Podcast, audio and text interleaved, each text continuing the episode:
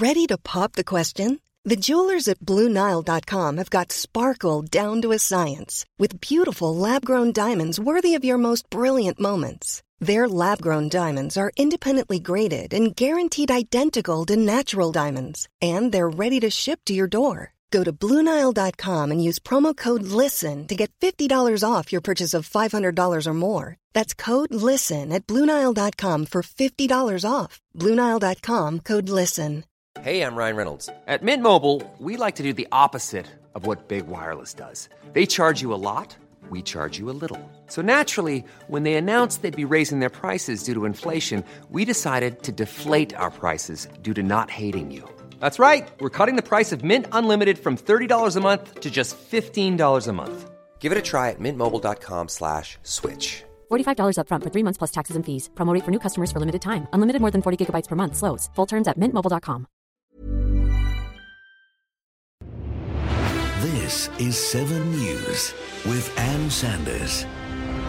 Good morning. As the number of new coronavirus cases plunges to six across the country overnight, Sydney's transport system has had its first big test on the way out of lockdown with children back to school today. Let's go live to Peter Fegan in Sydney. Good morning, Peter. There were fears of clogged roads this morning because of a limited capacity on public transport. Well, Anne, it was certainly a busier morning for transport here in Sydney, uh, with all those people returning back to work and, of course, schools returning. But we certainly didn't see those chaotic scenes that were predicted. Extra transport staff were put on to help explain and, of course, enforce new social distancing measures. As we know, Anne, only twelve people are allowed on each bus and thirty-two per train carriage. But the state government has, in fact, praised commuters for following the rules.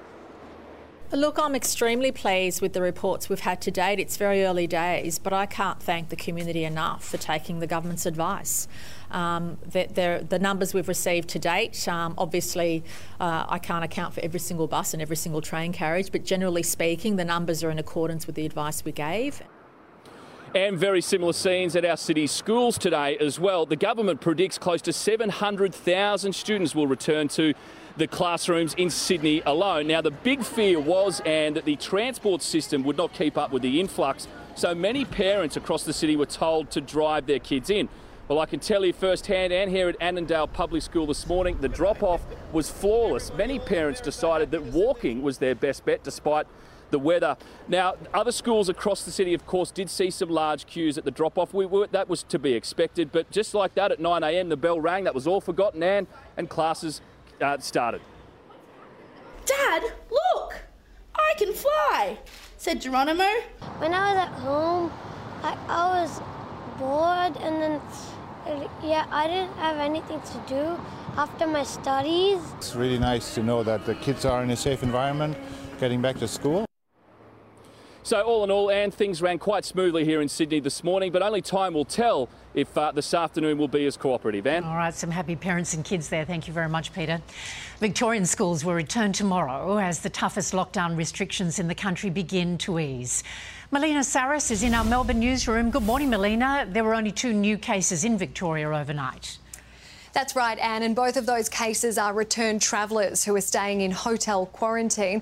Because of our very low rates of community transmission, some activities have now been eased around Victoria. From June first, Victorians can stay overnight with family or friends or at holiday homes and camping grounds, but there were some concerns this weekend with large crowds of people flocking to various landmarks with little regard for social distancing. Victorians have been warned we could face even tougher tougher restrictions if we don't take care. That'll be put to the test tomorrow when playgrounds and skate parks along with outdoor gym equipment reopens, which coincides with students heading back to school. I think all schools understand their obligations to deep clean to ensure that, um, to ensure that their facilities are ready for their students. So it'll be a big day for preps, grade one and two, along with year elevens and twelves who'll return to school tomorrow. And if that goes well, students from years three to ten will return to the classroom on Tuesday, June ninth. Anne. Melina Saris in Melbourne. Thank you, Melina. More than eight hundred thousand students returned to classrooms across Queensland today in the final phase of school reopenings. There have been five weeks of remote learning this term and one week of student-free days in term one. All of our students are back to school today, so I'm quite sure that there's lots of uh, very happy students to be back in the classroom, but also too, I know there's a lot of happy parents out there. The state has recorded no new COVID nineteen cases in the past twenty-four hours. The federal government is standing by its refusal to extend wage subsidies to more workers after a massive miscalculation of its JobKeeper program. Live to Olivia Leeming in Canberra. Good morning, Olivia. The government maintains this is good news.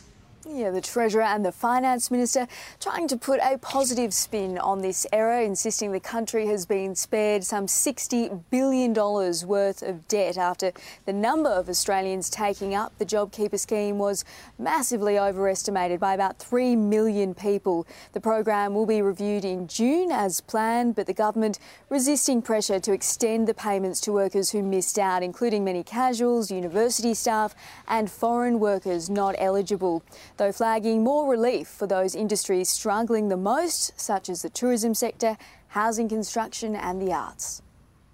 Surely there's an opportunity here to adjust the scheme, to extend it to some who have missed out. Of course, I mean, if there are sensible adjustments that can be made at the edges, uh, then that is the whole purpose of that review. Uh, but, you know, in terms of individual sectors in the economy, we'll continue to make judgments as we have uh, as to what uh, is appropriate. Labor argues too many workers aren't receiving enough government support and are having to withdraw from their super early, which will impact their retirement savings and the future burden on the budget. New data from the tax office reveals Australians have withdrawn more than thirteen billion dollars from their retirement savings since the pandemic took hold, with more than half of the applicants aged thirty-five or under. So about four hundred fifty thousand Australians who are uh, young people could be worse off down the track, Anne. All right, Olivia, thank you very much. A massive storm continues to cause damage across much of the W A coast, with wind gusts in excess of one hundred kilometres an hour. Cassidy Moscone is at Trigg Beach in Perth's northwest. Hello there, Cassidy. It's been a wild night. How's the weather where you are now? I am. We seem to be in the thick of it right now. Take a look at the swell here at Trigg Beach. They're expecting swells of up to nine and a half metres. They're predicted as a result of this once-in-a-decade superstorm. The brunt of it hit overnight. So far, the S E S has received more than three hundred eighty calls for help, most of them in Perth. Howling winds have brought down trees and cut power to fifty thousand properties. Up in the goldfields, a single flyaway shed smashed into a substation, cutting power to fifteen thousand customers alone. The severe weather warning area this morning stretches from Kalbarri in our north all the way around to Israelite Bay in our south. The Weather Bureau says wind gusts of up to one hundred thirty kilometres an hour are possible between Lancelin and Bremer Bay, including here in Perth. Now, it's not looking like this weather is giving up anytime soon. We're expecting the conditions to hold up into tomorrow. Yeah, pretty wild conditions there, Cassidy. Thank you very much for updating us. Sydney's beaches continue to be battered by big waves. The swell could be more than five metres and surfers have been warned to stay out of the water. The wild conditions are expected to remain until tomorrow. A driver has been arrested after a cyclist was struck and killed in a hit-and-run on the beach road at Beaumaris, southeast of Melbourne. The sixty-year-old woman cyclist died at the scene. Cassie Zervos reports. Floral tributes have started to grow at the scene where a cyclist was hit and left for dead yesterday afternoon. The sixty-year-old woman was riding along Beach Road in Melbourne's southeast when she was struck by a Holden Commodore. Instead of stopping, the driver and two of his passengers fled the scene, leaving the woman for dead. The car was found shortly after in a residential street four kilometres away from the crash. Two women who were travelling in the Holden waited for police to arrive and have been assisting investigators. Instead of also waiting, the driver ran off, but police were able to track him down late last night and arrested him. Witnesses returned to the scene this morning, describing the incident as tragic.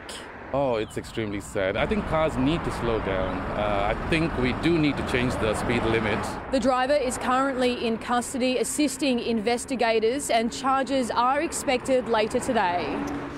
In breaking news, a four-year-old has been found dead inside a home in Brisbane's east. This is a live shot of the crime scene, which has been established by police at Cannon Hill. There are few details known at this point. But officers have cordoned off the street. We'll bring you more details as they come to hand. Geelong star Jack Stephen has returned to training for the first time since being stabbed. He suffered a wound to the chest and police have interviewed him and his ex-partner over the incident. Good to get back to training? Yeah, looking forward to it. A little bit cold this morning, but feel good.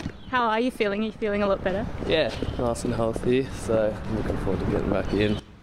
Investigations into exactly what happened are continuing. Donald Trump is accusing China of providing false information about COVID nineteen. The statement was made as the death toll in the United States approaches the shocking figure of one hundred thousand lives lost in the pandemic. Amelia Brace reports. Well, this gives you an idea of the magnitude of the lives lost. Today's New York Times listing the names of one thousand people who've lost their lives to COVID nineteen. But this is just one percent of the near one hundred thousand Americans who've died. But despite that death toll continuing to rise, the country is slowly reopening. People flocking to beaches and churches today, with the president saying it's right for life to start to go back to normal. We did the right thing, and now we're doing the right thing by getting it going, getting it open. We have to open. But while Donald Trump is focusing on recovering from the pandemic, he's continuing to make allegations about where it started and who's at fault. Once again, taking aim at China. It's a very terrible thing, and they could have stopped it. If they wanted to, they could have stopped it. Either it was incompetent or they didn't want to. Both are not very acceptable, by the way. China's top diplomat hit back, warning of another Cold War if tensions between the two countries don't ease. Now we must be vigilant that some American political forces are putting Sino-U S relations at stake, pushing Sino-U S relations to a so-called new Cold War. Relations between Beijing and Washington have deteriorated since the outbreak of the coronavirus, amplifying trade tensions, with Donald Trump threatening to cut off China entirely. British Prime Minister Boris Johnson has spoken up in defence of his top aide, who's accused of breaking the coronavirus lockdown. Dominic Cummings travelled to England's north to stay with his parents, while telling the rest of the country to stay at home. I think he followed the instincts of every father and every parent. I believe that in every respect he has acted responsibly and legally and with integrity. The Prime Minister has been criticised for defending Cummings. As restrictions ease in Italy, thousands of people have flocked to the beaches for the first time since the lockdown. Large crowds of people gathered to soak up the sun, taking advantage of the warm spring weather. But health authorities are worried about a potential second wave of coronavirus and are desperately urging people to follow social distancing guidelines. Pope Francis has blessed the faithful gathered in St Peter's Square for the first time since the end of the coronavirus lockdown. Dozens of people wearing masks and standing one and a half metres apart came to see the pontiff, who waved from his window. Churches throughout Italy have held their first Sunday masses in almost three months as restrictions are eased. The corruption trial of Israeli Prime Minister Netanyahu has begun in Jerusalem. The seventy-year-old is accused of bribery, fraud and breach of trust. It's the first time a sitting Prime Minister has been put on trial. Mr Netanyahu, who denies all charges, lashed out at Israel's justice system, accusing police and prosecutors of conspiring to depose him.